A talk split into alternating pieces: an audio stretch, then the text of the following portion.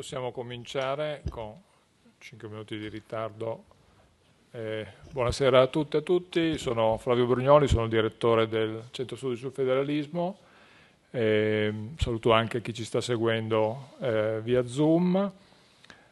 Questa, questo dibattito è organizzato dal Centro Einstein di Studi Internazionali, dal Centro Studi sul Federalismo, in collaborazione con il Collegio Carlo Alberto in occasione della pubblicazione del nuovo numero della rivista Il Federalist Debate, che spero abbiate avuto modo di prendere all'ingresso, e quindi eh, ho il piacere di dare la parola agli altri due organizzatori, quindi eh, da un lato eh, Paolo Campolonghi, che è il Managing Director del Collegio Carlo Alberto, che ringrazio sempre insomma, per la collaborazione, per la disponibilità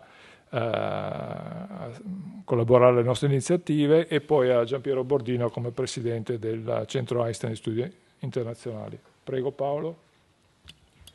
Grazie Flavio, sono io che ringrazio voi, ringrazio gli organizzatori eh, per questa iniziativa e in generale per tutto quello che fate, che portate al collegio. Mi fa piacere insomma, avere degli ospiti qui al collegio e soprattutto in un periodo come questo. Vi porto naturalmente i saluti del nostro Presidente, professor Giorgio Barba Navaretti, dello staff e della faculty del collegio. Siamo contenti, siamo molto contenti di avere questo incontro. E devo dire che il collegio, per chi lo conosce, ma anche per chi non lo conosce, insomma, si impegna molto nell'organizzare delle iniziative di divulgazione su dei, temi, su dei temi, di policy o su dei temi comunque che, che, toccano poi anche da vicino, al di là della ricerca di frontiera, la vita delle persone e mai penso come in questo momento ci sono degli accadimenti che diventano imperativi, sui quali diventa imperativo avere dei momenti come questo su cui fare delle riflessioni. Noi abbiamo fatto proprio recentemente, anche insieme a Flavio, abbiamo ospitato secondo me una bellissima giornata organizzata insieme anche allo IAI, Istituto Affari Internazionali, chiama, che diciamo all'interno di quelli che si chiamano Young European Talks, ehm, è una giornata dove erano invitati studenti molto giovani a presentare delle idee sul loro concetto di Europa e sono uscite delle idee veramente interessanti ma anche che in qualche modo mettono un po' in prospettiva il fatto che questa idea di Europa eh, non possa rimanere un costrutto statico, ma che debba essere rivista costantemente, consegnata anche ai giovani perché vedano che cosa effettivamente si vuole che sia questa Europa e che cosa debba magari essere cambiato affinché lo sia.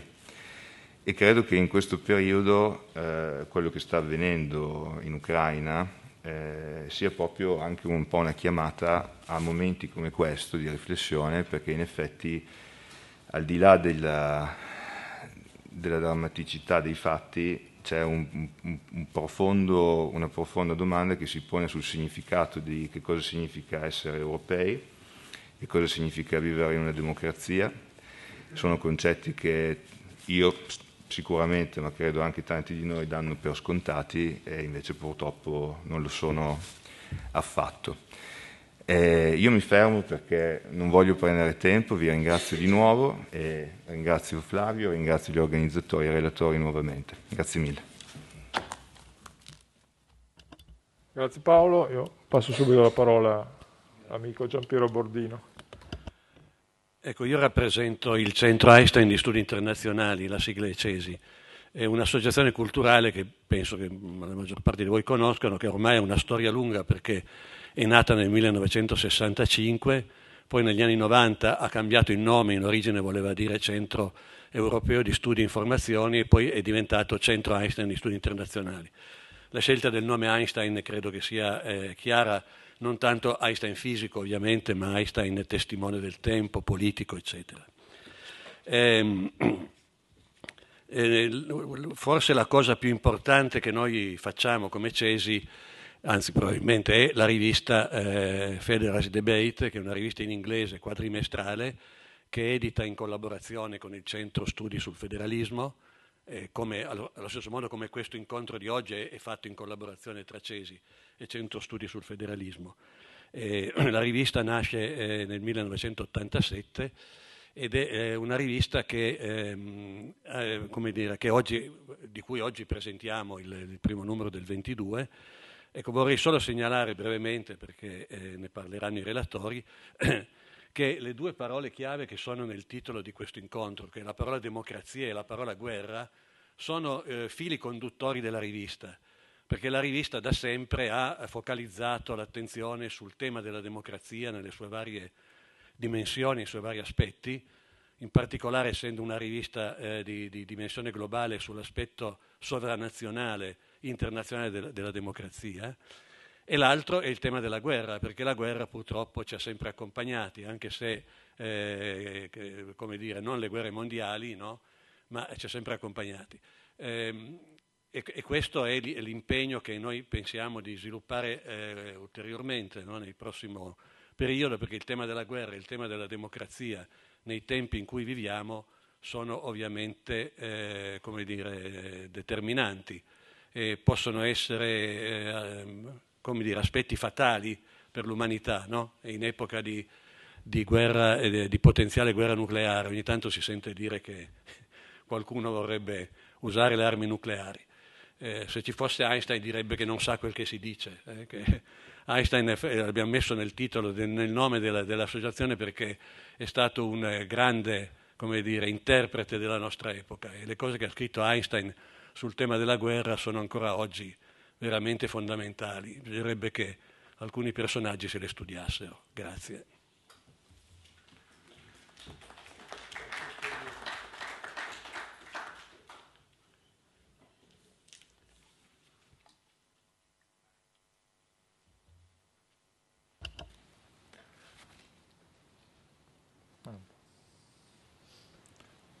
Scusate che cerco di sopravvivere alla mia mascherina. Aspetta, eh. Allora, grazie a entrambi anche per la brevità dei saluti.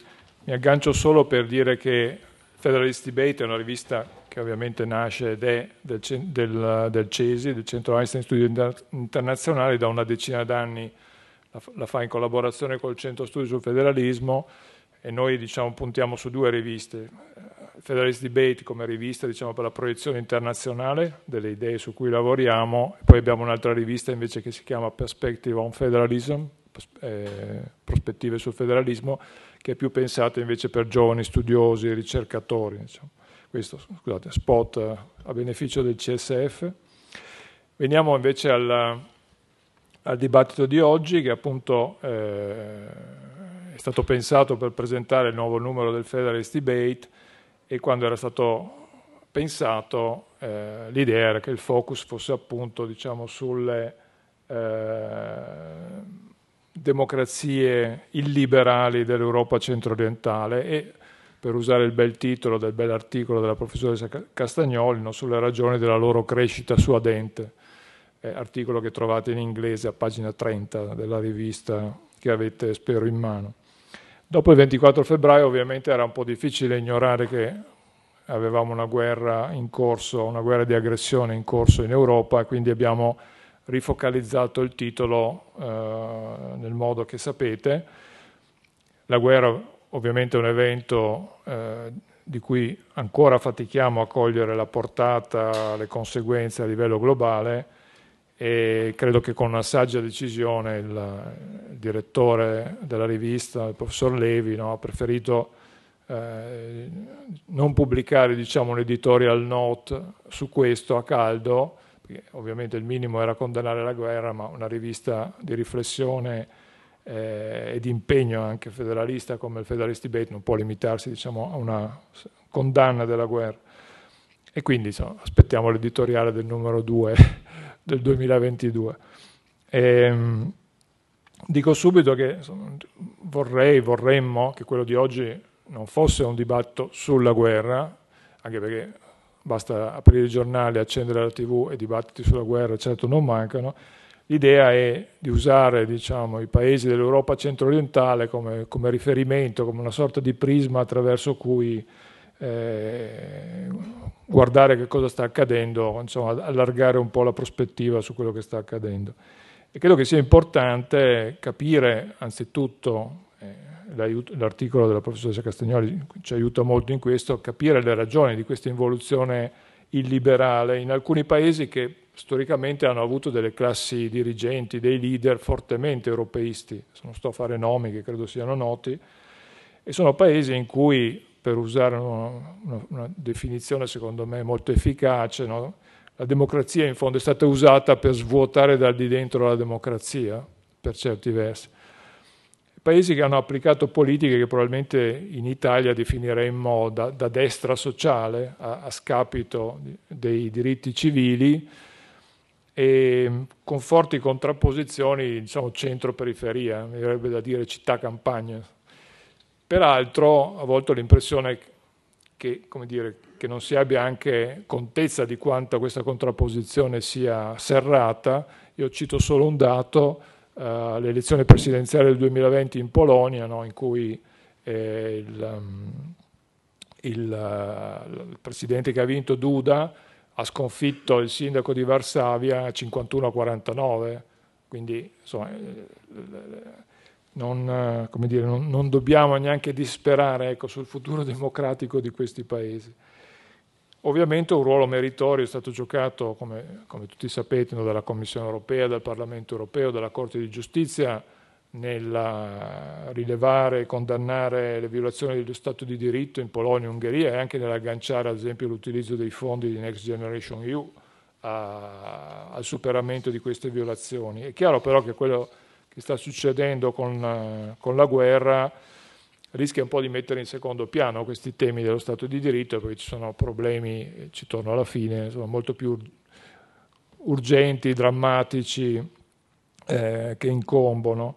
Altra cosa, e penso che ne parlerà la professoressa Castagnoli, la, la guerra, se non altro, ci, ci, fa capire, e già c'erano altri segnali, che forse non è più il tempo di parlare dei paesi di Visegrad come un blocco unico. Abbiamo visto ad esempio che eh, Polonia e Ungheria hanno reagito molto diversamente di fronte alla guerra. È di ieri la notizia che è saltato il vertice fra i ministri della difesa di Repubblica Ceca, Polonia, Ungheria e Slovacchia in, diciamo, in, in polemica contro le, le, posizioni considerate filorusse di Orban. Ricordo tra l'altro che domenica si vota per le elezioni parlamentari in Ungheria. E, ehm, ci sono anche, secondo me, alcuni aspetti, qui tocco punti sicuramente diciamo, controversi, eh, che quello che sta succedendo ci dovrebbero indurre quantomeno diciamo, a, a ripensare eh, riguardo all'Europa centro-orientale. Il primo tema è quello dell'allargamento a est della Nato. Io dico solo con una, una battuta, credo che i paesi eh, dell'Europa centro-orientale, i paesi baltici, il 24 febbraio abbiano benedetto il giorno in cui sono entrati nella Nato e mi pare difficile insomma, dargli torto. Credo che noi eh, abbiamo anche forse peccato, noi ovviamente in senso lato, ecco, non noi in questa stanza, eh, abbiamo peccato un po' di arroganza accettando questa idea che in fondo ci sono degli europei di serie A che sono protetti dalla Nato e poi ci sono degli europei di serie B che al massimo possono sperare di fare da cuscinetto fra noi e la Russia. E anche questo forse credo che sia una cosa da ripensare. E terza cosa, forse da ripensare anche il giudizio sulla Russia. È chiaro che la Russia ha un ruolo eh, imprescindibile in qualsiasi assetto eh, multilaterale di sicurezza, però bisogna anche guardare in faccia la Russia che c'è, non la Russia che vorremmo che ci fosse, quindi il, il regime di Putin che eh, conoscevamo pri anche prima del 24 febbraio, insomma da almeno 15 anni a questa parte. E, ehm, altro punto in discussione che credo richiederà ulteriori riflessioni è quello diciamo, del ruolo dell'allargamento invece dell'Unione Europea, che è diciamo, uno dei principali strumenti di politica estera eh, che ha l'Unione. Ricordo che fino a poche settimane fa mi verrebbe da dire eh, si continuava ancora a criticare l'allargamento verso l'Europa centro-orientale perché troppo rapido, perché troppo ampio. Ricordo che sono passati eh, 15 anni dalla caduta del muro e 10 anni dalla domanda di adesione all'effettiva entrata di quei paesi. Eh, ricordo che Prodi, eh, come Presidente della Commissione, rivendicò giustamente quell'allargamento dicendo che era stato pensando anche alla guerra in Iraq, era stato il nostro modo di esportare pacificamente la democrazia. E paradossalmente adesso siamo passati all'estremo opposto, in cui si vorrebbe un allargamento immediato a tutti i candidati, l'Ucraina non è ancora nemmeno candidata, ma già la si vorrebbe nell'Unione, quindi credo che questo eh, meriterebbe quantomeno ecco, diciamo, un supplemento di riflessione, insomma, meno, meno a caldo. Eh, ultimo punto, ovviamente tutto questo che sta accadendo ci imporrà di ripensare l'intero sistema di sicurezza europea, lungi da me adesso aprire un dibattito ovviamente su, sulla difesa europea, ma credo che non siamo ancora del tutto consapevoli della portata drammatica di alcune urgenze, uh, alcune che toccheranno soprattutto credo paesi del terzo mondo, pensate alla scarsità di materie prime, ad esempio di, di, di, di cereali, che probabilmente vedremo. Poi il problema dell'energia che sapete, ma soprattutto la dimensione della crisi umanitaria che abbiamo di fronte. Cioè in una settimana eh, in Polonia sono entrati tanti profughi ucraini, quanti ne sono arrivati in un anno dalla Siria eh, a causa della guerra in Grecia. E quindi da un lato ovviamente eh, questo richiederà uno grossissimo sforzo insomma, di, di, di eh, solidarietà verso questi paesi, no? dall'altro imporrà anche di ripensare comunque tutte le politiche di, di accoglienza e tra l'altro l'altra cosa di cui non abbiamo contezza ho l'impressione è che escono milioni di persone in una situazione in cui è difficilissimo muoversi, se, potessero, se fossero liberi diciamo, di lasciare le loro città, temo che la, la, il flusso assumerebbe dimensioni impressionanti. Mi fermo qua, io do solo alcune indicazioni diciamo, sull'organizzazione dei lavori e nel frattempo chiamo anche i due relatori al tavolo. E, eh, diciamo in linea di massima, ovviamente sono del tutto liberi poi di prendere diciamo, la direzione che, che, preferiscono nella loro relazione, ma diciamo, la professoressa Castagnoli ovviamente partirà dal suo articolo e ci parlerà degli aspetti economici, sociali, culturali delle democrazie liberali. Il professor Borgognone diciamo, affronterà il tema più diciamo, nella prospettiva, diciamo, di, anche coinvolgendo i soggetti esterni. Poi ripeto, come sempre nei convegni, potete assolutamente dire quello che ritenete e l'idea è di dare diciamo, 15 minuti circa a ciascuno. A seguire sono previsti quattro interventi programmati, diciamo di 3-4 minuti ciascuno, e aprirà ovviamente il professor Lucio Levi come direttore della rivista e poi avremo alcuni giovani che interverranno. E se rimane tempo poi raccoglieremo anche domande in sala e non sarà, dico purtroppo lo dico per chi è collegato, non sarà possibile invece porre domande da chi da, da, da remoto. Faccio solo presente che chi parla poi eh, deve tenere la mascherina anche quando parla. E ultima cosa, il convegno ovviamente viene registrato e poi sarà disponibile nel, nel sito degli organizzatori. E ultima cosa, citerei anche per rispetto insomma, per chi sta lavorando eh, in questo momento per questo convegno a tenere le 19 come orario di chiusura. Detto questo mi taccio e do volentieri la parola alla professoressa Castagnoli che ricordo eh, è eh, docente di storia economica all'Università di Torino e editorialista del Sole 24 Ore e anche autrice di molte interessanti recensioni che escono sul domenicale del Sole 24 Ore. Eh sì, anche di articoli di, di, di geopolitica sul Sole 24 Ore. E, ehm,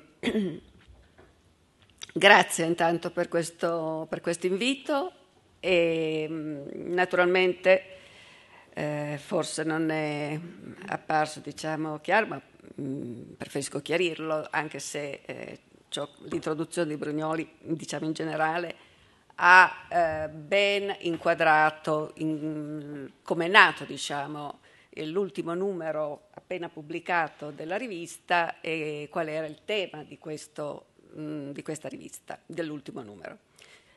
Eh, il mio articolo è stato scritto alcuni mesi fa, ci tengo a precisarlo perché allora, naturalmente, c'erano molti sintomi, molti segni eh, del malessere europeo a est, eh, dei dissidi, conflitti, attriti fra i paesi dell'est e Bruxelles, diciamo Bruxelles per semplificare, eh, però naturalmente la guerra non era all'orizzonte.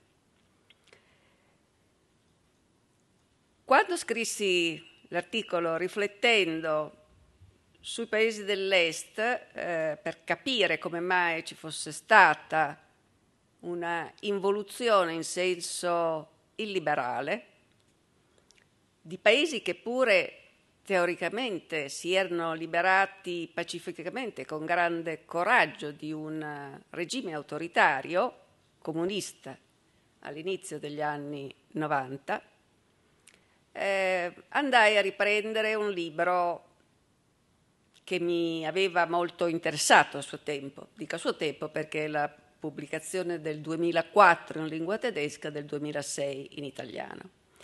Ed è appunto il libro L'Europa cosmopolita, eh, scritto da Beck e un politologo sociologo Grand.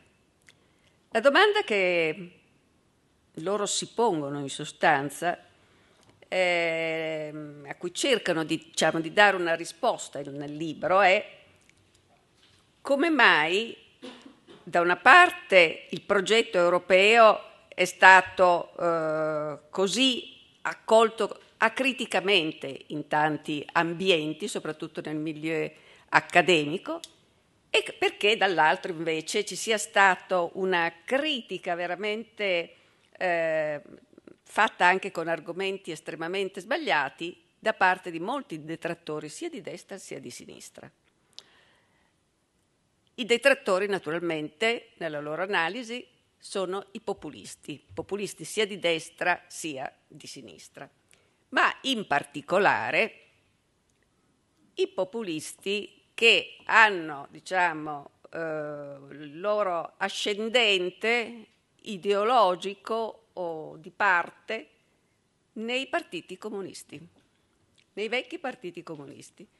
E questa già è una riflessione, un elemento di riflessione importante, perché noi eh, stiamo cercando di capire come mai appunto alcuni paesi dell'Europa dell'Est che hanno combattuto contro Mosca si sono associati prestissimo alla Nato, alcuni, e poi all'Unione Europea o viceversa, il percorso può anche essere stato inverso, come mai questi paesi poi, eh, soprattutto negli ultimi anni e in particolare dopo il 2008, cioè dopo la grande crisi, sembrano aver, essere, diciamo, essere tornati a manifestare quelli che erano i sintomi di una società non democratica, illiberale. Che cosa non ha funzionato? Ma innanzitutto bisogna forse capire come è andato il processo di democratizzazione o di, fra virgolette, occidentalizzazione di questi paesi. Altre analisi, eh, soffer- altre analisi, perché naturalmente su questi temi sono scritte intere biblioteche, quindi sintetizziamo ovviamente in questa occasione, Altre analisi si soffermano sul fatto che era veramente un'impresa improba passare di colpo da regimi che erano abituati a essere eh, di fatto a identificarsi con un unico partito, quindi da popolazioni abituate a essere governate da regimi eh, che erano guidati da un partito, a diventare democrazie parlamentari. Un sistema molto più complesso, ma soprattutto quel partito assicurava loro una, la certezza, sicurezza e in un certo senso, dico in un certo senso perché noi tutti conosciamo bene le storie poi le evoluzioni interne delle società di quei paesi e soprattutto di quella russa, in un certo senso anche eguaglianza, almeno a livello nominale perché poi sappiamo tutti delle nomenclature e di ciò che ha sostituito le varie nomenclature, in particolare gli oligarchi, che non sono solo un fenomeno russo. e questo anche è rilevante. Ci sono gli oligarchi, abbiamo scoperto in Ucraina, ma una forma diciamo, di oligarchia anche, anche in, uh, in Ungheria. Allora, questi paesi hanno sofferto una trasformazione accelerata di quella che era stata la loro storia ormai da decenni. Eh, si sono ritrovati, non dico tutti gli strati sociali, ma molti strati sociali, e coloro, e perlomeno diciamo quella parte della popolazione che aveva meno strumenti culturali, ehm, di, di disponibilità economica, eccetera, per comprendere e adattarsi alla nuova situazione, si sono ritrovati senza la protezione sociale di cui avevano sempre goduto. Quindi il regime comunista non ti consentiva la libertà, ma ti dava una certa sicurezza ehm, e soprattutto ti dava una certa nominale eguaglianza. Dopo non è stato più così. Dopo c'era l'individualismo di tipo occidentale, c'era il capitalismo competitivo. In molti paesi, in molte grandi città, prima giustamente eh, Flavio eh, faceva riferimento alla diversità fra campagne e città, in molte grandi città appunto dell'est Europa c'è stato dopo eh, diciamo, l'adesione eh, al, um, all'Unione Europea o prima, quando ci si è comunque liberati, eh, ci si è, eh, si è ottenuto l'autonomia da Mosca, c'è stato un fiorire di iniziative, di piccole attività, micro, eh, piccole imprese, eh, le città sono diventate particolarmente vivaci, ma quello è un aspetto. Le campagne già sono completamente diverse. Ehm, e questo vale sia per i paesi dell'est, e qui mi piace dirlo, poi ne parlerà sicuramente Borgognone, sia per gli Stati Uniti. Noi sappiamo benissimo che anche negli Stati Uniti, ce lo ha dimostrato in modo lampante la presidenza Trump, c'è una, uh, un contrasto enorme fra campagna e grandi città. Ma anche da noi, adesso non approfondiamo questi, questi aspetti naturalmente. Allora, le, eh, nei paesi dell'est, quindi, eh, questo rapporto con l'ex blocco sovietico ehm, ehm, ha portato, diciamo, la rottura del rapporto con, con, scusate, con Mosca, ha portato a una trasformazione talmente rapida da sconvolgere le vite dei singoli individui. Ehm, per adattarsi si richiedevano un'enorme flessibilità, strumenti culturali, capacità che non tutti possedevano. E a questo punto allora c'è da chiedersi eh, che cosa è accaduto, se è accaduto in tutti i paesi, diciamo, questa frattura è avvenuta con malcontento, risentimento, allo stesso modo in tutti i paesi oppure no. Mm, no, non allo stesso modo, però eh, Polonia, Ungheria e Repubblica Ceca hanno storie completamente diverse. Dico Repubblica Ceca non a caso, perché a parte, diciamo così, la separazione tranquilla fra eh, Slovacchia appunto e Repubblica Ceca, la Repubblica Ceca aveva una storia di eh, industria, di sistema industriale molto avanzato. Questo già nella prima metà del Novecento e quindi ci troviamo di fronte a eh, storie di sistema industriale, di istruzione, di popolazione più o meno integrata, diciamo, nella modernità produttiva che sono diverse. In Polonia, per esempio, ehm, il regime si, si è avuta un'involuzione di fatto, insomma, eh, verso i partiti di destra, i partiti nazionalisti, che noi ormai chiamiamo genericamente populisti, soprattutto eh, a partire dalla metà del, del, primo decennio del nostro secolo. Ma il colpo di grazia lo ha dato il 2008, la grande crisi internazionale, finanziaria internazionale Perché? Perché questo ha determinato, come noi sappiamo, intanto in Europa tutta una serie di eh, l'adozione di una serie di politiche eh, di austerità e in molti paesi si, austerità ha significato innanzitutto interruzione del welfare state o delle forme che erano sopravvissute. Quindi la popolazione si è trovata scoperta, assolutamente. Forse qual- non fa parte, diciamo, della storia di questi ultimi anni, ma qualcuno ricorderà sia perché lo ha vissuto, sia perché lo ha studiato, il dramma dei russi. Quando il, l'adozione di misure eh, di mh, mercato, diciamo, di capitalismo selvaggio all'interno, determinarono eh, la fame, la povertà, l'immiserimento di ampi strati della popolazione russa, fino ad arrivare poi nel, 99, nel 98 scusate, al default della Russia e nel 99 all'ascesa al potere di Putin. Ehm, il problema di eh, popolazioni che quindi hanno alle spalle una storia sedimentata per quel che riguarda i valori da secoli, per quel che riguarda eh, i governi e il sistema di governance da decenni, e prendere queste popolazioni e mh, mm, trasferirle di colpo in una modernità diversa, Pollack parlava di, una sorta di eh, differenziale di modernità, che si può applicare anche ai paesi islamici e poi dirò perché faccio questo accenno all'Islam. Eh, questo differenziale di, di eh, modernità può determinare appunto delle, avere degli effetti molto devastanti di arroccamento, perché c'è il risentimento, c'è il rancore ehm, nei confronti di coloro che magari ce l'hanno fatta perché riescono a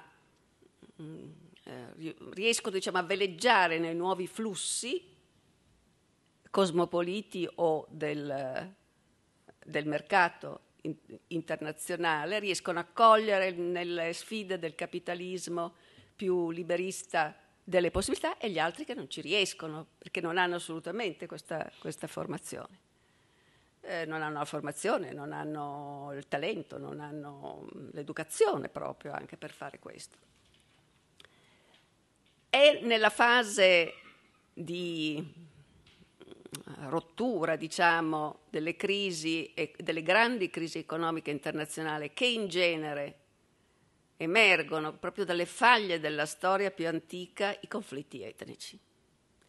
Conflitti etnici che poi vengono anche ammantati eh, di un aspetto religioso, eh, Dico ammantati perché Amartya Sen, che tutti voi certamente conoscete, con premio Nobel per l'economia, ma che ha studiato a fondo il suo paese, l'India, ricordava come improvvisamente, quando lui era bambino, eh, fosse in due musulmani si odiassero e si ammazzassero.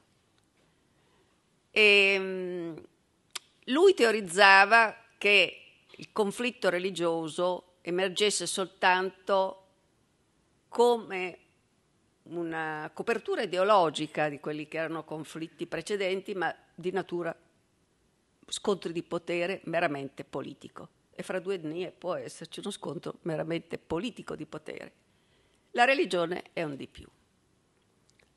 Ehm, ma d'altro canto noi sappiamo che la cultura, che quindi significa sistemi di valore, eh, i valori sono, appartengono come dire, ai flussi più antichi delle nostre civiltà, uso questo concetto complesso su cui però adesso non, ehm, non vorrei diciamo, intervenire eh, cercando di specificarlo.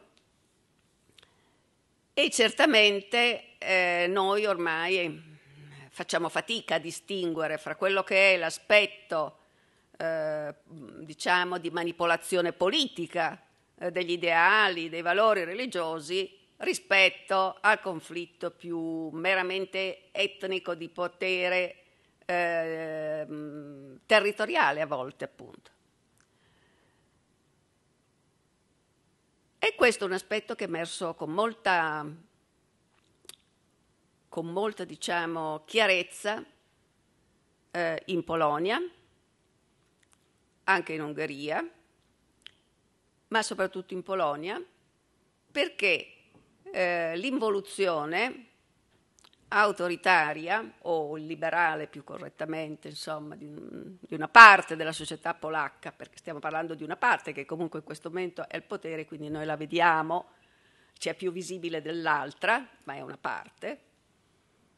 Questa involuzione è avvenuta partendo dalle campagne, dove il regime, mm, scusate, eh, l'ho chiamato regime, ma teoricamente una democrazia un po' irregimentata, chiamiamola così, eh, ha dato molti aiuti alle famiglie, alle famiglie numerose, ma nello stesso tempo noi sappiamo che ha fatto una politica durissima contro i diritti civili, in particolare contro la, coloro che vengono ormai con un acronimo anglosassone definiti LGBT. Ehm, vi ricorderete anche che più di recente il patriarca Kirill ha proprio giustificato la guerra di Putin perché è la guerra contro i gay e gli LGBT che il mondo occidentale vuole assolutamente difendere. Il mondo occidentale decadente porta a questo. Prima ho accennato all'Islam perché mi sono ricordata che quando ancora non avevamo questi problemi dell'Europa dell'Est come problemi, diciamo, eh, di, di valori, di sistemi di valori, di democrazie liberali, noi abbiamo avuto il problema invece del terrorismo islamico. E allora si cercava di capire perché lo, eh, ci odiano tanto.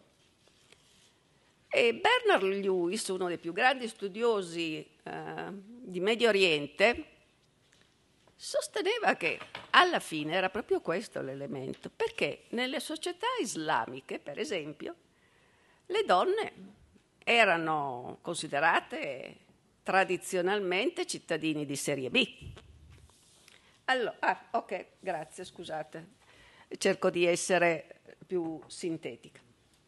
Erano considerati tradizionalmente cittadini di serie B. Scardinare questo ordine significa scardinare eh, l'antropologia, diciamo così, di paesi e di aree geografiche, ehm, portando valori che non sono i loro, ma che sono i nostri, occidentali. Arriviamo quindi allo scontro di valori, di sistemi di valori, che sono, secondo alcuni studiosi, e non solo, diciamo, mm, di diverse aree, ecco, non entro nel merito, che, sono, che emergono questi scontri di valori etnici, religiosi e di valori in quella che loro definiscono la società post-politica non so se è la società post-politica o la società, diciamo, post-globalizzazione. Ecco, forse preferisco chiamarla così. Però sono due concetti diversi. Io guardo l'economia, loro guardano di più, diciamo, alla, alla filosofia e quindi emergono questi aspetti. Ehm, sicuramente questi aspetti hanno contato molto in Polonia, nell'involuzione diciamo, che c'è stata in Polonia, e contano moltissimo in Ungheria, meno in Cecoslovacchia, nella Repubblica Ceca, scusate. Nella Repubblica Ceca eh, c'è un altro atteggiamento, ma anche per le ragioni che, eh, ricordavo, che ricordavo prima. Sto cercando di sintetizzare e quindi mh, di arrivare, come dire, al, al dunque. Allora, la transizione economica, insomma, neoliberale ha ristratificato le società dell'Est, naturalmente, come accennavo all'inizio, con dei vinti e dei vincitori che non sono più quelli del passato. Ha portato quindi rancore e soprattutto mm, non possibilità di identificarsi in valori che sono quelli del neoliberismo occidentale, con tutto quello che ne consegue, anche a livello di organizzazione di società, che verrebbe appunto scardinata nel suo ordine tradizionale. Ehm, questo tipo di di ehm, sentimento molto diffuso, diciamo, con persone vulnerabili che eh, si sono viste eh, collocare fra coloro che hanno perso, ha portato anche a una enorme sfiducia nel sistema democratico eh, occidentale.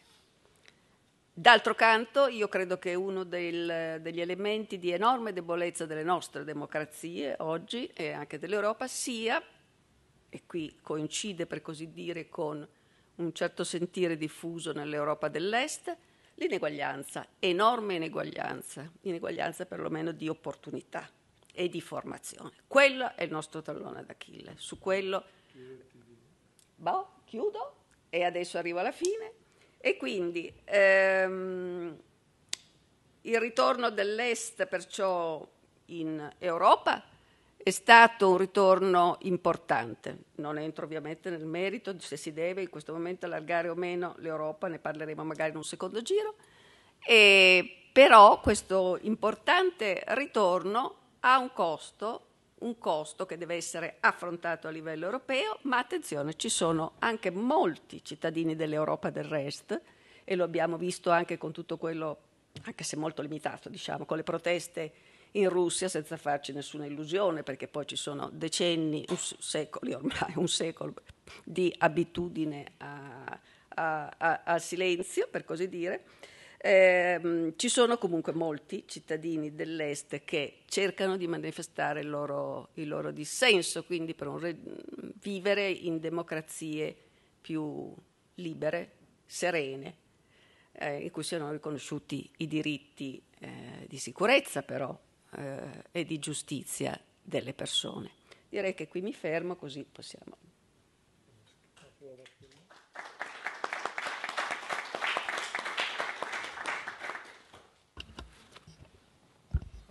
Grazie mille alla professoressa Castagnoli. Abuso per un minuto del mio ruolo di coordinatore perché mi ha toccato anche quasi emotivamente il suo intervento perché nella mia carriera professionale ho avuto la fortuna di, diciamo, per uh, allora il gruppo uh, bancario San Paolo, di occuparmi della rivista che San Paolo aveva fatto sull'Europa centro-orientale e anche di passare un periodo della mia vita in Ungheria, che è un paese insomma, che è rimasto nel, nel mio cuore e eh, per dire diciamo, l'importanza dell'Unione Europea, eh, io ricordo che il primo presidente dell'Ungheria democratica, Ontal, eh, fece una dichiarazione appena eletto di, dicendo io sono il presidente di 15 milioni di ungheresi, che era una dichiarazione quasi di guerra, perché 10 milioni vivevano in Ungheria, 5 milioni vivevano negli altri paesi. È chiaro che nel momento in cui l'Unione Europea che come disse giustamente Prodi è un'unione di minoranze, il problema scompare. Se riemerge il nazionalismo questo invece diventa un grossissimo problema, quindi i conflitti etnici di cui parlava la professoressa, dire, sono, sono, bisogna sempre ricordarsi che sono latenti ecco, se riemerge il nazionalismo. Mi taccio anche perché avrei cento altri aneddoti e racconti che vi risparmio. Passo la parola al professor Giovanni Borgognone, che è docente di storia delle dottrine politiche all'Università di Torino, ma mi fa piacere anche ricordare che con il Centro Studi sul Federalismo, nell'ormai lontano 2010, ha pubblicato un bellissimo libro che si chiama Superpower Europe, col punto interrogativo, che diciamo, sulla visione da parte americana del sogno europeo, libro che vi raccomando. Prego, professore. Grazie.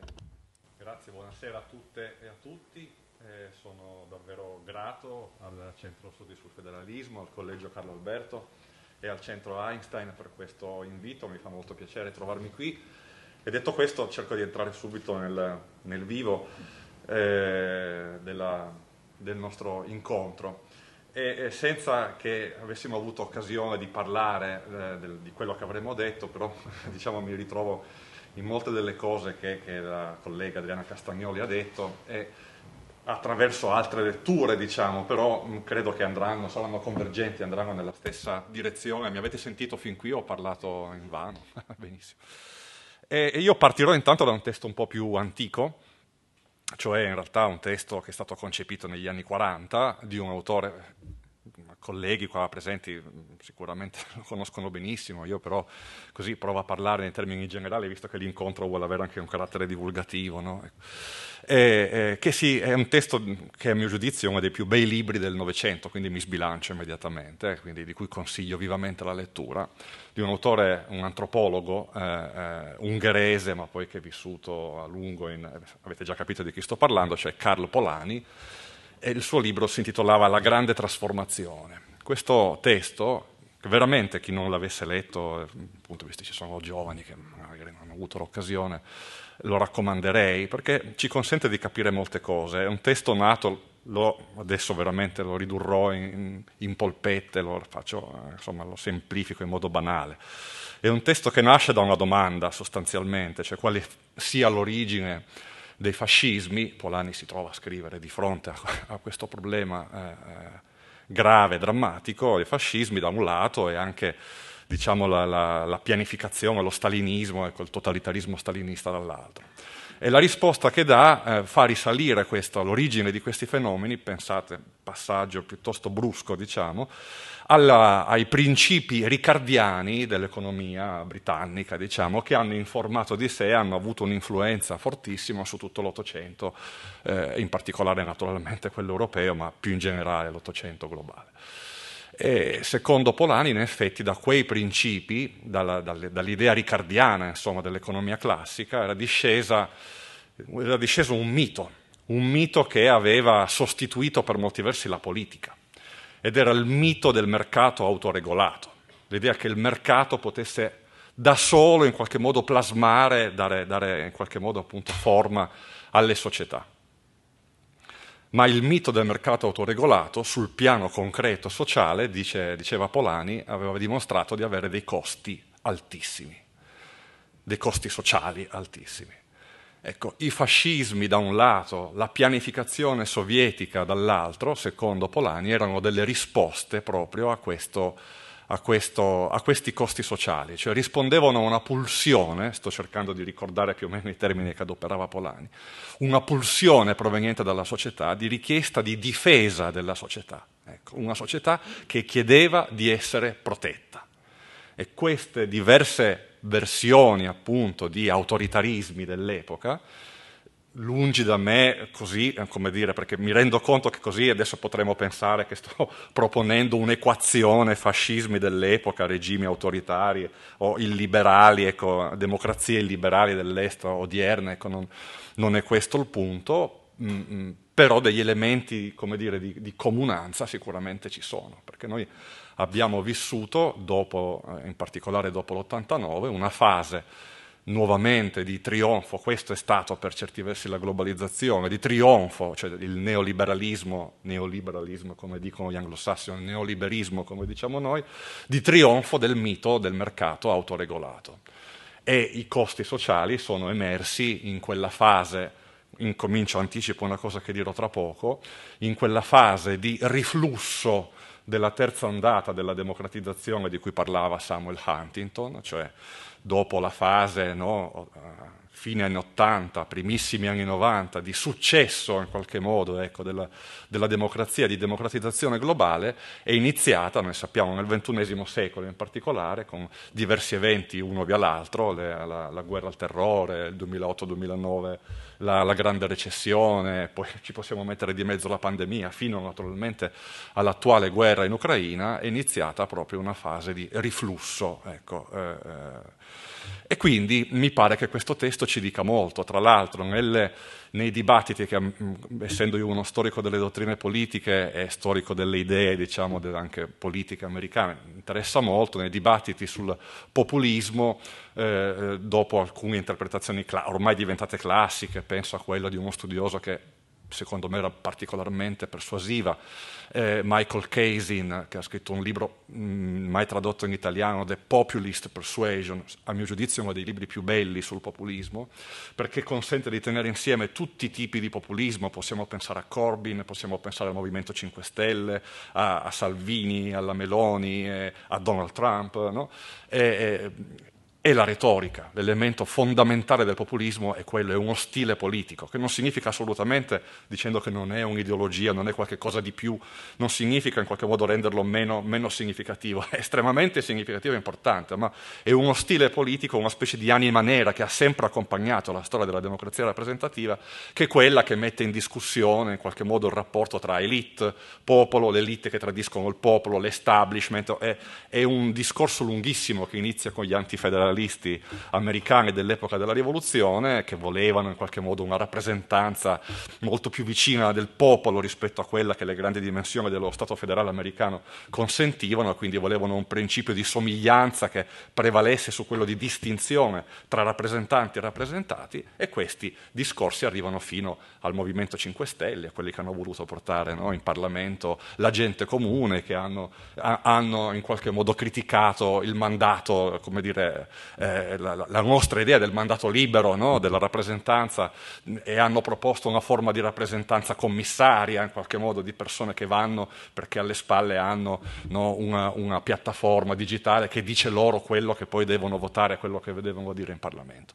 Ma il libro di Polani aggiunge un elemento, ecco, un elemento in più nuovo del populismo 2.0, diciamo quello cioè dell'ultimo decennio, che è proprio, a mio giudizio, la difesa della società, che si accompagna all'altro, no? Alla, alla, contrapposizione elite-establishment, ma che, eh, eh, e che nuovamente in qualche modo possiamo vederlo in, in, azione a destra come a sinistra, cioè ispira tanto il, il muro alla, al confine con il Messico per proteggere eh, la società americana, darle sicurezza, proteggere l'economia, eccetera, eccetera, e naturalmente il muro al confine, ma anche mu le, le, le, mura diciamo, economiche, quindi il protezionismo da un lato, quanto il reddito di cittadinanza o altre forme di protezione della società più o meno, dire, compatibili con le idee di sinistra. Questo è un primo, è un primo aspetto su cui volevo eh, così portare la vostra attenzione. Un altro libro che mi piace citare, vado più su cose filosofiche, questo vi dico forse ancora più impegnativo di quello di Polani,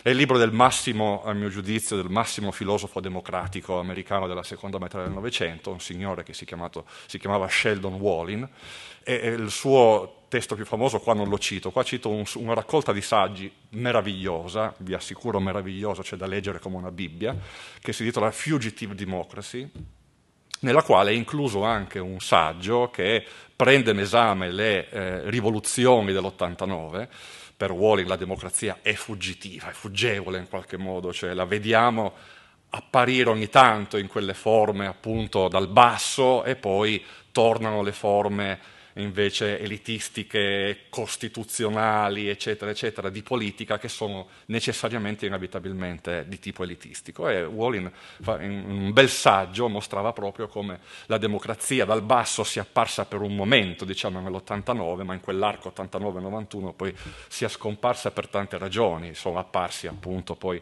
altri soggetti, a volte neanche nuovi, perché in diversi casi nell'Europa dell'Est erano poi le stesse classi dirigenti comuniste, no? penso alla Romania di Ceausescu, diversi casi, no? alla Bulgaria, le stesse classi comuniste che cambiando nome casacca, dandosi nomi appunto di partiti nuovi, erano esattamente gli stessi che tornavano poi al potere. No? Ecco, quindi in qualche modo una, un, un, ritorno di elite vecchie, neanche elite nuove. E, e, Russia e Ucraina, e qui faccio riferimento terza lettura che vi consiglio, questa molto più, più, alla portata, di un saggio che ha scritto uno storico dell'Europa orientale che insegna all'orientale di Napoli, che non c'entra niente con l'Europa orientale, che si chiama Simone Bellezza e che è uscito sull'ultimo fascicolo del Mulino.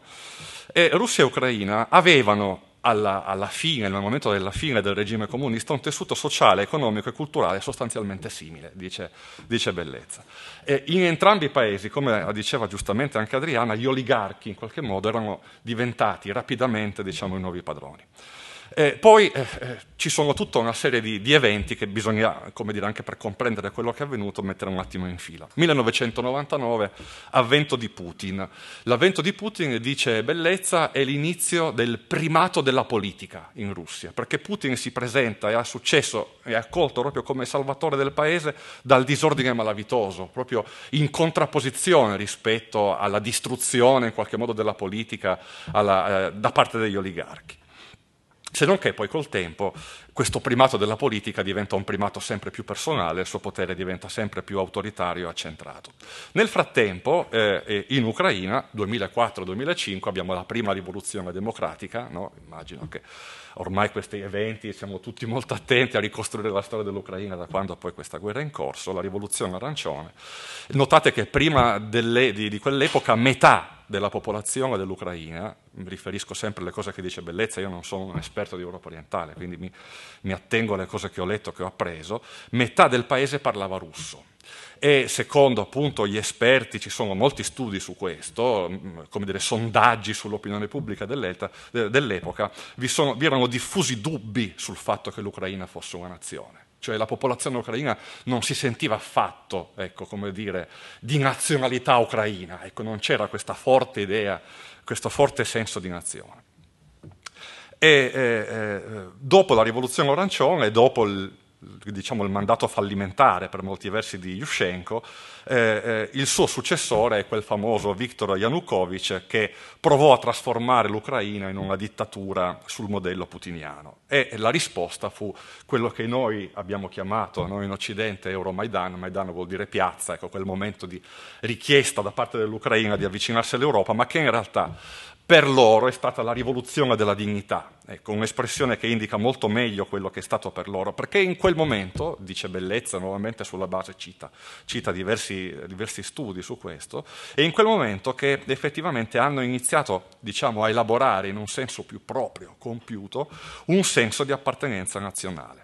E come avviene spesso, perché appunto eh, è quasi sempre questo il caso, con una contrapposizione, cioè il senso dell'appartenenza nazionale nasce, come dire, anche l'orgoglio, la dignità, in contrapposizione, in antitesi con qualche altro soggetto, e quel soggetto chiaramente è stata la Russia. Ecco. Ma lì è iniziato proprio un nazionalismo civico, ecco, possiamo dire, perché eh, riprendo una distinzione, come dire, no? che, che, è classica, vi, vi, vi invito eventualmente a leggere il magnifico testo di Hobsbawm, Nazione e nazionalismo dal 1789, per avere un po' l'idea appunto in merito, un nazionalismo civico, quindi non etnico, un nazionalismo civico, cioè basato sul, sul contratto sociale, diciamo, sul voler essere nazione, quella che Federico Chabot avrebbe chiamato la nazione, l'idea di nazione di tipo soggettivistico e volontaristico, ecco, non oggettivistica e naturalistica, non una nazione di razza, di etnia, ecco, una nazione invece come voler essere nazione per molti versi, è lì che prende forma.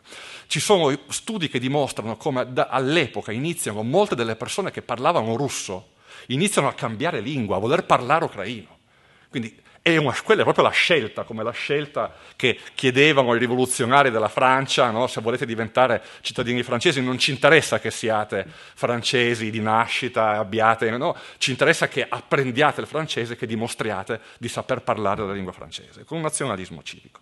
La reazione di Putin sappiamo qual è stata, l'invasione della Crimea, l'inizio di una guerra a bassa intensità nel Donbass, e questo non ha fatto che rafforzare ulteriormente appunto, l'identità eh, ucraina.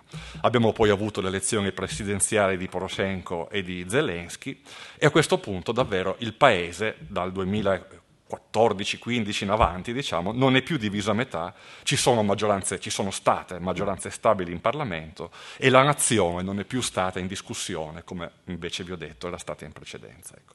E l'Ucraina così è diventata l'incarnazione della più grande paura di Putin, avere proprio lì davanti a sé ecco, alle, una, un paese simbolo di una democratizzazione, di una rivoluzione liberale. E Putin ha risposto nel corso del tempo ecco, con l'avanzamento invece di una ideologia che è quella eurasista, l'ideologia eurasista, che ha una lunga storia molto prima di lui no? e che però è giunta a, a, dire, anche a, a, ispirare un ideologo di Putin come eh, Alexander Dugin, ma che ha una storia precedente, Gumilev, c'è un bell'articolo per chi fosse abbonato al New York Times di una studiosa che si chiama Jane Burbank, scritto pochi giorni fa, che spiega in poche parole che cos'è l'eurasismo. Ecco, no? Ma, eh, eh interessante perché questa invece è un'ideologia nazionalista di tipo etnico. Ecco, questo è un nazionalismo di tipo etnico. L'idea è che in un quadro multietnico come quello del, del cuore dell'Eurasia, diciamo, eh, ci sia un superetnos che grazie a un leader carismatico, questi sono gli elementi per cui il superetnos, pensate ai bianchi dall'altra parte, il leader carismatico, pensate a Trump dall'altra parte, Dugin è piaciuto moltissimo a Steve Bannon ed è stato appunto una delle, delle letture consigliate anche alla, alla destra, all'alternative right americana. E, e, e, così appunto ci troviamo di fronte allo scontro odierno. Insomma, mi pare che questo sia un po' il, modo in cui possiamo spiegarlo, perché l'idea del superetonos è quella alla base del grande progetto, che quindi è quello il progetto, è inutile nasconderselo, di una restaurazione dell'impero, quantomeno diciamo dell'egemonia russa su quelli che erano i territori dell'impero russo.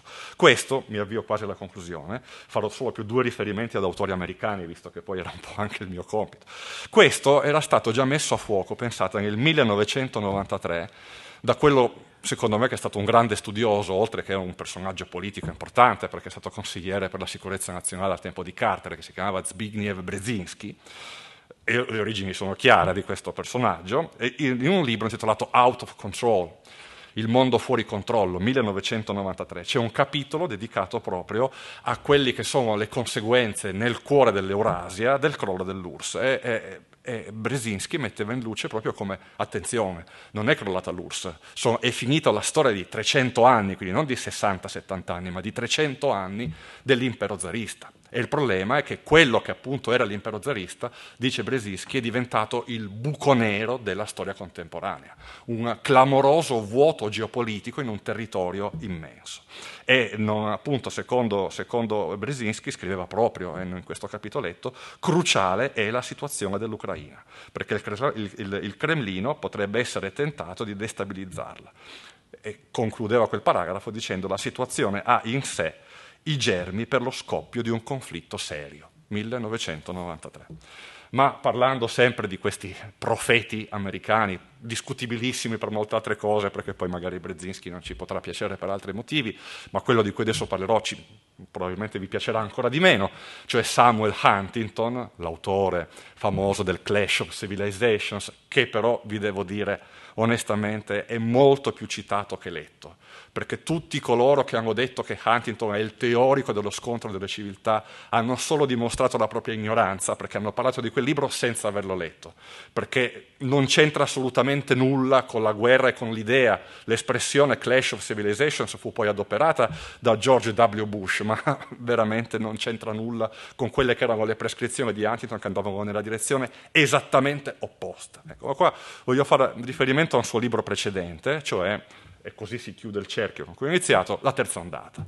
Il libro è del 1991, quindi ancora due anni prima rispetto a Brzezinski. Nell'ultimo capitolo, Huntington, parlando appunto della terza ondata della democratizzazione, diceva attenzione però, non è detto che non ci sia a un certo punto un riflusso, come c'è stato dopo la prima e dopo la seconda ondata. Sei possono essere le ragioni. Sentitele perché, secondo me, è stato straordinario. La prima, l'incapacità delle democrazie di offrire benessere, prosperità, giustizia e sicurezza. Cioè un fallimento nella performance delle democrazie. La seconda, che entra più nello specifico, più specificatamente, diceva Huntington, l'eventualità di una grave crisi economica internazionale. 2008-2009. Terza, il ritorno all'autoritarismo di una grande potenza, in particolare la Russia un ritorno al governo autoritario della Russia, citazione di Huntington, potrebbe avere effetti destabilizzanti sulle altre repubbliche della zona. Chiuse virgolette.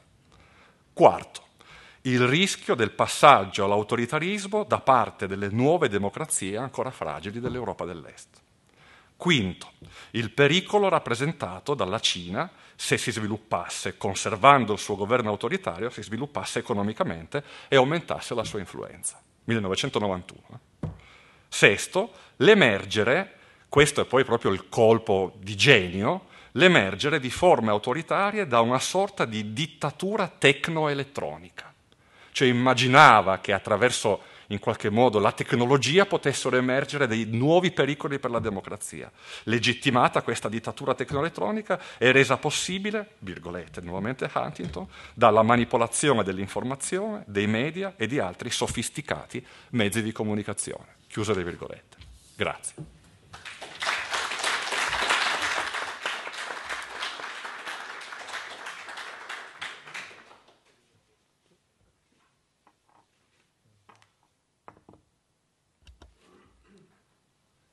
L'applauso era anche per Huntington, direi. E, so, solo una battuta, eh, era implicita in quello che diceva il professore, ma ricordo che l'Euromaidan nasce perché Yanukovych si rifiuta di firmare l'accordo di associazione fra Ucraina e Unione Europea, accordo che tra l'altro poi entra in vigore dal 2017 è in vigore, ecco, quindi credo che sia opportuno ricordarlo. A questo punto beh, abbiamo ancora 20 minuti direi di seguire la tabella di marcia che ci siamo dati con gli interventi programmati. Eh, dicevo prima, diamo la parola al direttore del Federalist Debate, al professor Lucio Levi, poi avremo Francesca Germano della Scuola Spinelli, Gianmarco Serino del MSOI e poi Lorenzo Soprani che è un, del programma CESI. Quindi Lucio, hai la parola. Eh, no, no, no, possiamo rimanere qua. Vuoi, dovresti tenere la mascherina. Vicino, grazie. Eh, vorrei eh, anch'io intervenire ehm, sull'Ucraina, più che sulla le, le, le, decadenza della democrazia in Europa orientale, perché ehm, ho, ho l'impressione eh, forse il presentimento che il mondo che emergerà dopo la guerra eh, in Ucraina sarà un mondo nuovo, di cui oggi possiamo mh, percepire soltanto le avvisaglie, alcuni sintomi eh, di un... De, cioè quello che fa, fa la Russia è eh, il tentativo di ricreare un grande impero, no? ritornare all'Unione Sovietica, se non addirittura all'impero degli zar. E la risposta degli Stati Uniti eh, sembra eh, essere eh, così un trionfo eh, del modello della democrazia occidentale che però nasconde delle crepe profonde che dividono il mondo occidentale. E dopo la guerra questo emergerà con grande evidenza. Eh, allora ehm, mi, mi, domando ehm, che, cosa, eh, che, cosa, ci può suggerire ehm, per esempio eh, Polani o altri autori, che, Brzezinski, sono stati citati questa, questa sera. E il fatto che mh, il mondo sta evolvendo verso un ordine multipolare, direi più che ordine, un disordine per il momento, perché è un mondo che è senza regole eh, e quindi, eh, ecco, però Stati Uniti e, e Russia in qualche modo sono eh, con le loro politiche vogliono eh, restaurare, ristabilire eh, il vecchio ordine bipolare. C'è una nostalgia del bipolarismo in, in quello che fanno eh, eh, Putin e, e Biden. mentre invece appunto quello di cui il mondo ha bisogno Ehm, non è questa mh, divisione del mondo in due, che eh, appunto da una parte è il disegno del grande impero sovietico dall'altra è eh, la politica americana eh, dell'unione delle democrazie, no? che c'è stato questo vertice delle democrazie lo scorso dicembre di cui tutti oramai si sono dimenticati che però appunto è eh, nasconde l'idea eh, di un mondo diviso in due. E, appunto, è un'idea sbagliata che ha ispirato eh, questo summit, secondo me, cioè eh, l'idea che eh, facendo un fronte unico delle democrazie eh, si riesce a contenere l'ondata di, di autoritarismo. Concludo. Secondo me, eh, invece, il mondo ha bisogno di, forme di eh, nuove forme di relazioni internazionali basate sul dialogo, eh, quindi il tentativo di ehm, agganciare la Russia eh, a istituzioni internazionali come ehm, il Consiglio d'Europa che protegge i diritti umani, ehm, l'OSCE che eh, appunto riguarda soprattutto i problemi della sicurezza eh, europea. E quindi ehm, per, in questa prospettiva l'Unione Europea e la Cina eh, possono giocare un ruolo eh, positivo nel far emergere un nuovo ordine mondiale basato sul dialogo e non sulla contrapposizione.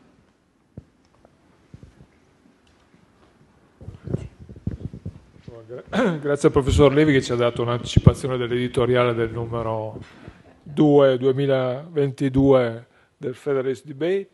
Eh, Francesca Germano, prego.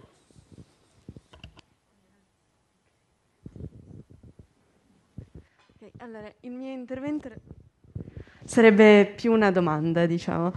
Leggendo l'articolo um, ho riflettuto sul fatto che comunque gli avvenimenti, queste mm, violazioni dei diritti umani avvenute in Polonia e Ungheria sono comunque avvenute in paesi facenti parte dell'Unione Europea, ovvero di un'istituzione che dovrebbe garantire uguali diritti a tutti i cittadini.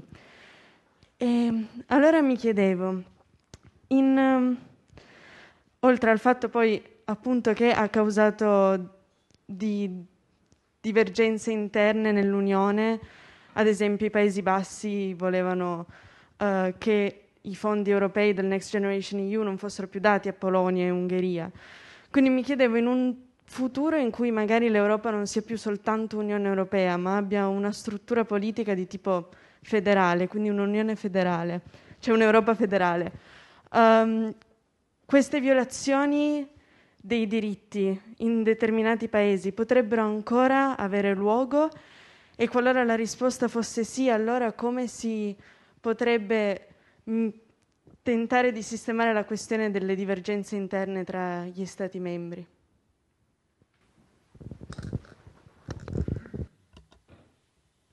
Grazie. Eh, Gianmarco Serino. Come, so, come MSOI, ma come varie, in realtà con vari cappelli. Buonasera, eh, funziona il, il microfono? Sì. Buonasera, sono onorato di poter uh, prendere la parola e niente, in questo mio breve, umile intervento uh, vorrei uh, porre l'accento sull'importanza che probabilmente almeno su scala regionale europea ha la previsione ehm, appunto del comportamento di queste democrazie illiberali in una fase post-conflittuale che si spera il più vicino possibile naturalmente, perché è un dato che probabilmente, probabilmente dico perché le prove sono ancora diciamo, non proprio chiare, però ci sarà un sovranismo, comunque un populismo, termine abusato ovviamente, che io ripropongo in maniera, come dicevo prima, umile, un, un sovranismo che, che, andrà verso Oriente e uno che andrà verso Occidente. Ad esempio la Polonia in questo caso eh, si è eh, schierata era già schierata prima, ovviamente essendo nella Nato, però si è mossa verso Occidente anche da un punto di vista culturale e questa guerra eh, credo sia eh, diciamo, un innalzare su scala globale la, la, la lotta ideologica che prima eh, diciamo, ha riempito tutti i giornali, tutti i titoli di giornali, i media televisivi e poi è sparita ovviamente con, con la crisi migratoria che poi ha inaugurato il conflitto ucraino.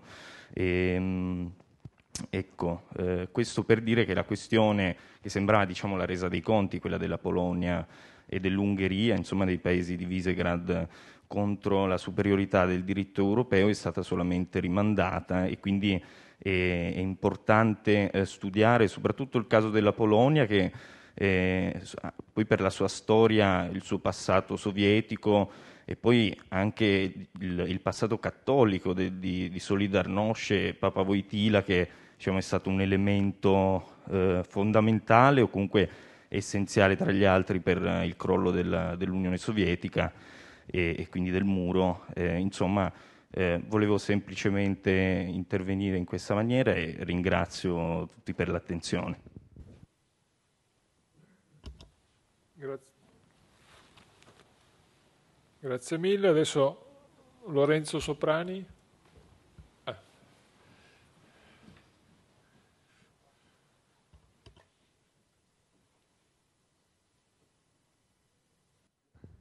Grazie e ringrazio intanto tutti i relatori e la relatrice.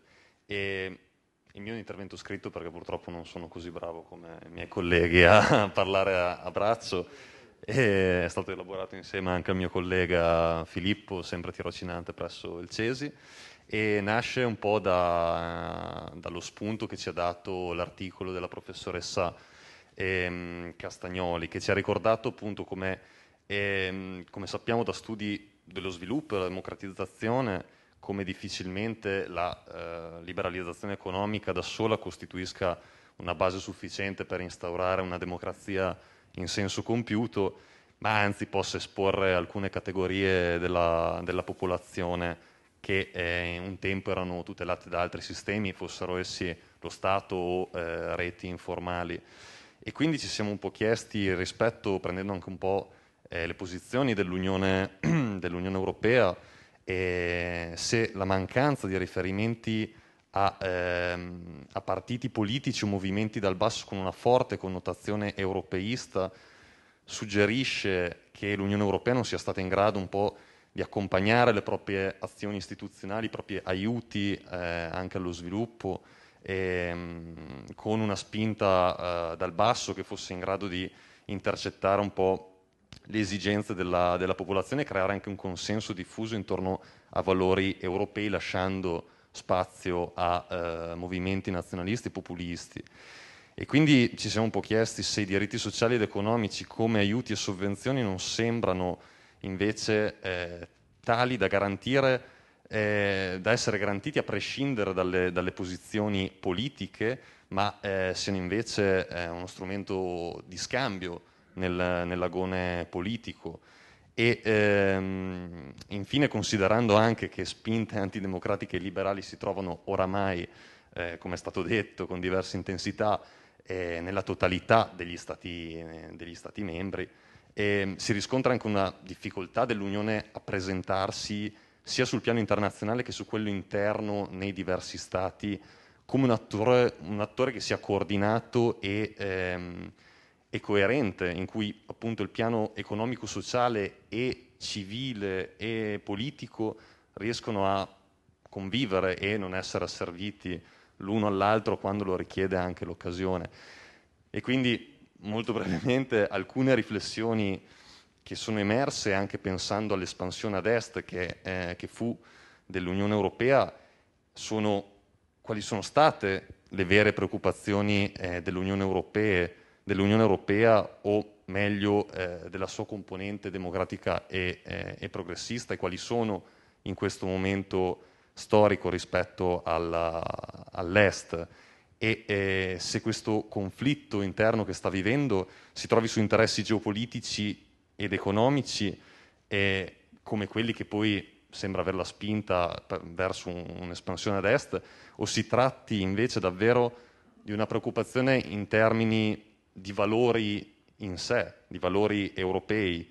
E, ehm, e infine, brevemente, se invece non si tratti anche questo, eh, questo contrasto interno all'Unione di una questione procedurale anche che, che possa garantire eh, l'avanzamento eh, o che meglio stia prevenendo l'avanzamento del processo di integrazione eh, attraverso una negoziazione resa difficile dai paesi su questi temi. E quindi niente, un'idea che appunto sarebbe anche interessante discutere è quella di un'Unione Europea a due velocità in questi termini e che cosa comporterebbe sia sul piano internazionale come attore internazionale ma anche sul piano interno un progetto del genere. Grazie, scusate per essere stato prolisso. No, grazie. Ma io penso che in generale, eh, come diceva anche il professor Levi, eh, le riflessioni sul futuro, su quello che diciamo, ci, ci, attende, ci accompagneranno nei prossimi mesi, quindi sicuramente dovremo mettere in cantiere altre iniziative. Dico solo una cosa collegata a questa, l'allargamento del 2004 fu accompagnato dal famoso dibattito no, su allargamento e approfondimento, no, deepening, widening è chiaro che se qui adesso si allarga a tutti, si deve riproporre anche il tema dell'approfondimento, ecco, del, del, deepening, insomma, del, se vogliamo, del passaggio a un'Europa federale, ecco, per usare termini a noi cari. Eh, visto che vorrei comunque rispettare appunto la chiusura alle 7, o posso prendere al massimo una domanda di 30 secondi, oppure se siete d'accordo io passerei direttamente ai due relatori per le conclusioni, magari come, si, come fanno i bravi coordinatori, invertendo a questo punto prima la parola al professor Borgognone, poi a chiudere l'autrice dell'articolo, la professoressa Castagnoli. Sì, io, visto che poi mi sembra ci siano molte domande sull'articolo della professoressa, le lascerei gran parte del, del tempo. Eh, solo per quello che eh, diceva il professor Levi, eh, temo che ci sia un elemento di complessità ulteriore della situazione. Certo, appunto, un, siamo in un'epoca in cui il dialogo eh, insomma, non, non, non, non, la fa da padrone, ecco, non, ha, non, ha, molto successo, ma da parte americana non so neppure se si possa dire in questo momento che ci sia l'ambizione, un disegno ecco, che, che richiami la guerra fredda perché gli Stati Uniti sono cambiati, c'è qua l'amico e collega David Elwood che conosce bene queste cose, gli Stati Uniti sono cambiati non soltanto con Trump ma anche con Biden. Adesso ci troviamo di fronte a un'emergenza nella quale la retorica ha, un, dire, ha una declinazione che forse ci fa pensare maggiormente proprio al, al classico internazionalismo democratico statunitense, quello della guerra fredda, quello appunto da una parte, no, quello alla Truman, no, il mondo libero contro il totalitarismo, eh, rivisto, riveduto e corretto. Però in realtà siamo in un'epoca in cui Biden l'ha dimostrato dall'inizio della sua presidenza, proprio nei rapporti con l'Europa, mi sembra molto evidente quando in qualche modo poi l'Europa ha risposto da par suo, dicendo sì, eh, d'accordo, possiamo poi starci, ma in alcune cose sì, in altre no, no, nella sua contrapposizione con la Cina. Siamo in un'epoca in cui queste alleanze sono diventate a geometria variabile non sono più così nette, al di là appunto di una retorica, cioè non, non vedo un wilsonismo di ritorno, un rooseveltismo, non, non, non vedo nulla del genere, ecco, insomma, in qualche modo. Vedo eh, una prosecuzione con altre, con altre, parole, con altri mezzi, della stessa logica trampiana, non molto diversa, cioè quella di un paese ripiegato su se stesso, che ha innanzitutto come primario interesse, quello, cioè primario obiettivo quello di salvaguardare i propri interessi. Allora il problema può essere la Cina, il problema può essere dire, un equilibrio regionale, ma non c'è quell'aspirazione appunto wilsoniana di una democratizzazione del mondo, una, cioè c'è proprio un ripiegamento. E allora gli europei ci vanno bene, ma quando ci servono, se, se, se ci servono allora vanno bene, no? ma se non ci servono, se non si comportano secondo quelli che sono i nostri interessi, allora allora è chiuso, se vista la vicenda, ormai l'abbiamo dimenticata perché ci sono altri eventi che, sono, che eh, dire, sono, diventati assolutamente più importanti, ma pensiamo alla vicenda dei sottomarini, no? ecco, eh, si è visto come a un certo punto lì ci fosse un problema per gli americani, che in quel momento era quello dell'Indo-Pacifico, e lì chi ci stava in quell'alleanza bene no? per, per, contenere la Cina, e, ma eh, il problema era quello, cioè il problema erano gli obiettivi strategici, specifici, degli Stati Uniti. Ecco, quindi temo che non siamo neppure più di fronte a quella divisione del mondo, ma forse come lei stesso diceva, appunto, non è neanche un nuovo ordine, ecco, è effettivamente un disordine, ecco, un mondo a geometria, di alleanza a geometria variabile eh, in cui da parte americana prevale proprio una logica di ripiegamento sul, su se stessi, ecco, una sorta di, America, di prosecuzione di America First. America First non è stato, l'ho anche scritto in un articolo recente uscito su Passato e Presente, una rivista di cui faccio parte, non è stata una specie di invasione degli Ixos, no? come, dire, come avrebbe detto Croce, una malattia, ecco, è qualcosa di più ecco, che ci accompagnerà ancora. Io mi fermerei qua, grazie. Grazie. Trump è stato in parte un effetto, non una causa. E, scusate, conduco la mia battaglia perdente con la mascherina. L'ha detto il professor Borgognone, io volevo rispettare la privacy, ma abbiamo fra noi un grande studioso, il professor Elwood, ci proponiamo di coinvolgerlo in qualche prossimo dibattito su Europa, Stati Uniti e darei per chiudere la parola alla professoressa Castagnoli e ringrazio ovviamente i due relatori e tutti quelli che ci hanno seguito anche da remoto. Ecco, sì, eh, direi che i temi che ha introdotto Vergognone sono temi su cui siamo intervenuti mm, negli ultimi anni, cercando di analizzarli. Eh, fra l'altro, appunto, il mio libro sui rapporti fra Europa e Stati Uniti, che si intitolava Il lungo addio, la fine dell'alleanza fra Europa e Stati Uniti, infatti riprendeva proprio tutte queste tematiche, nonché eh, il sorgere all'orizzonte di un mondo in cui le alleanze sono tutte a geometria appunto variabile.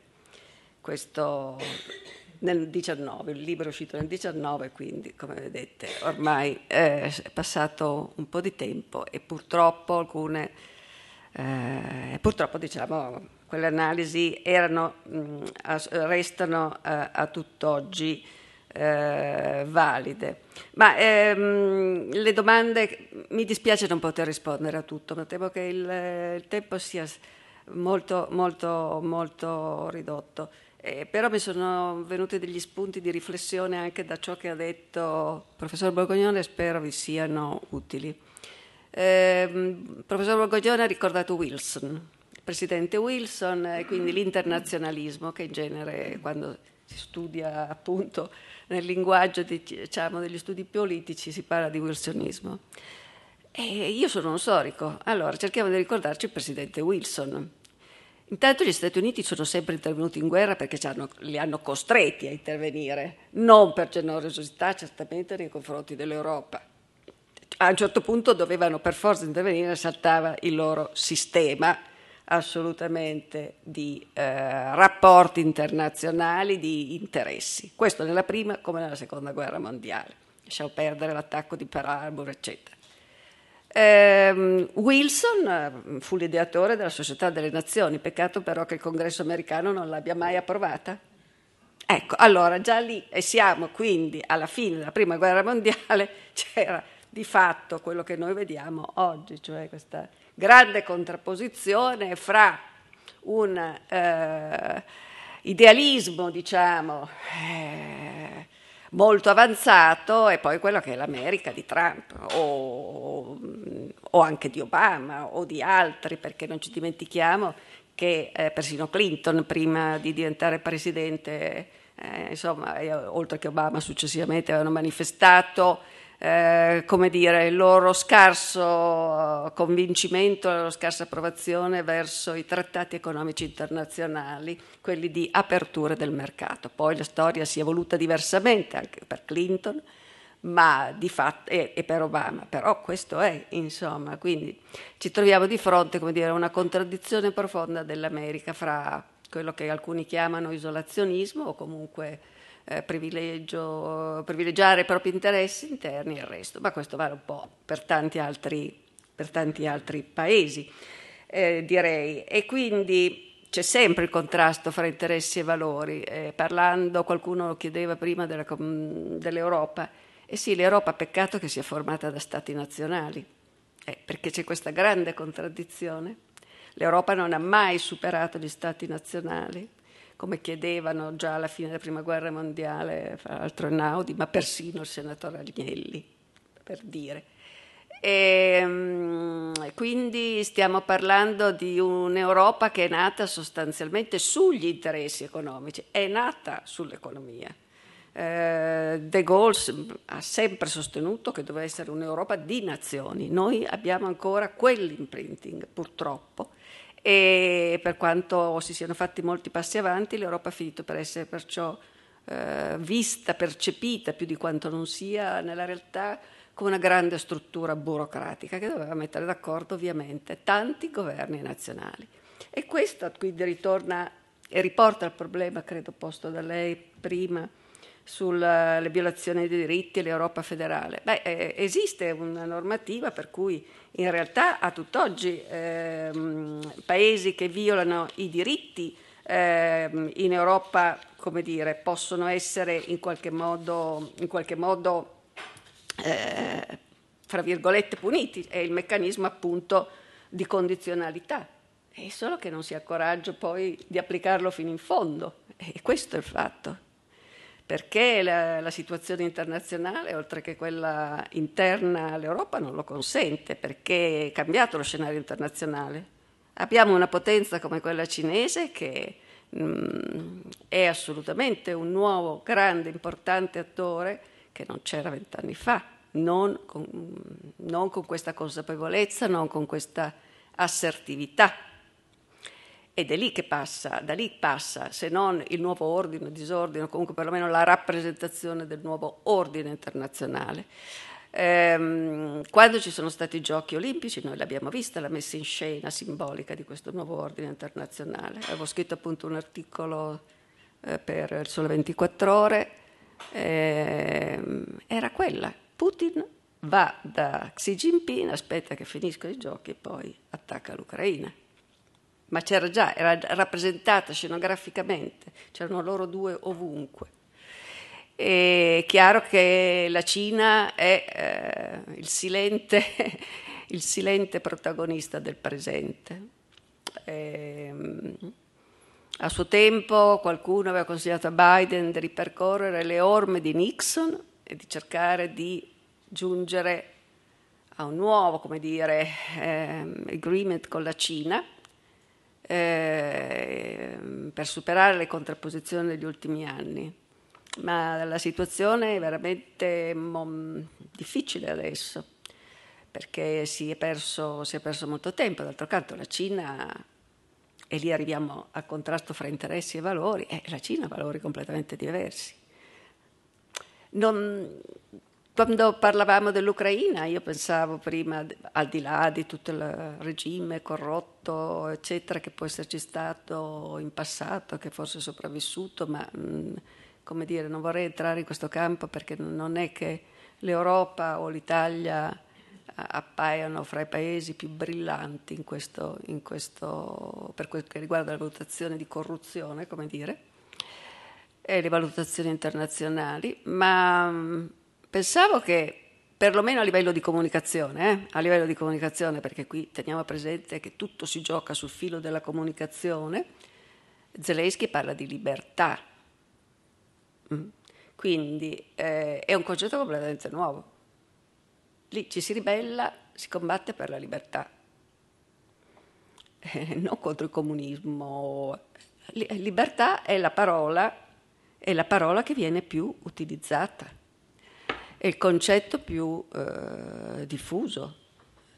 Eh, e questo dà da riflettere, perché invece se noi guardiamo i 15 anni eh, della storia europea che ha coinciso con il cancellierato di Angela Merkel o di Angela Merkel, ehm, noi ci rendiamo conto che c'è stato, come dire, un, un, una un procedere in cui interessi e valori eh, non sempre collimavano, anzi, eh, per dirne una, per ricordarne una, infatti dopo che l'Europa, gli Stati Uniti avevano posto le sanzioni, l'embargo eh, contro la Russia per l'annessione della Crimea, e beh, la Siemens ha attraverso una serie di giri, eh, diciamo così, eh, veramente eh,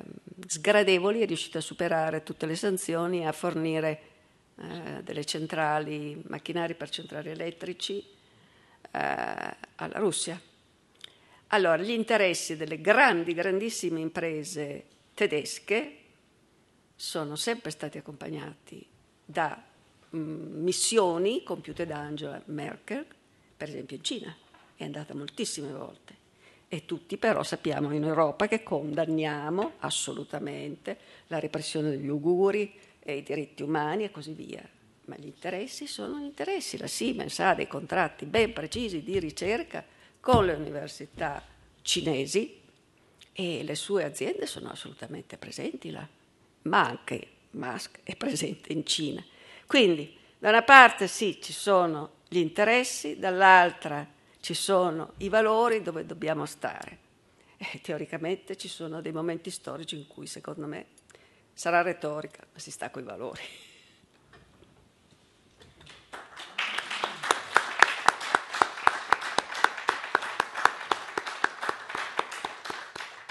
Forse abbiamo già il titolo per il prossimo convegno. No, grazie ancora a tutti e a presto. Non perdiamoci di vista.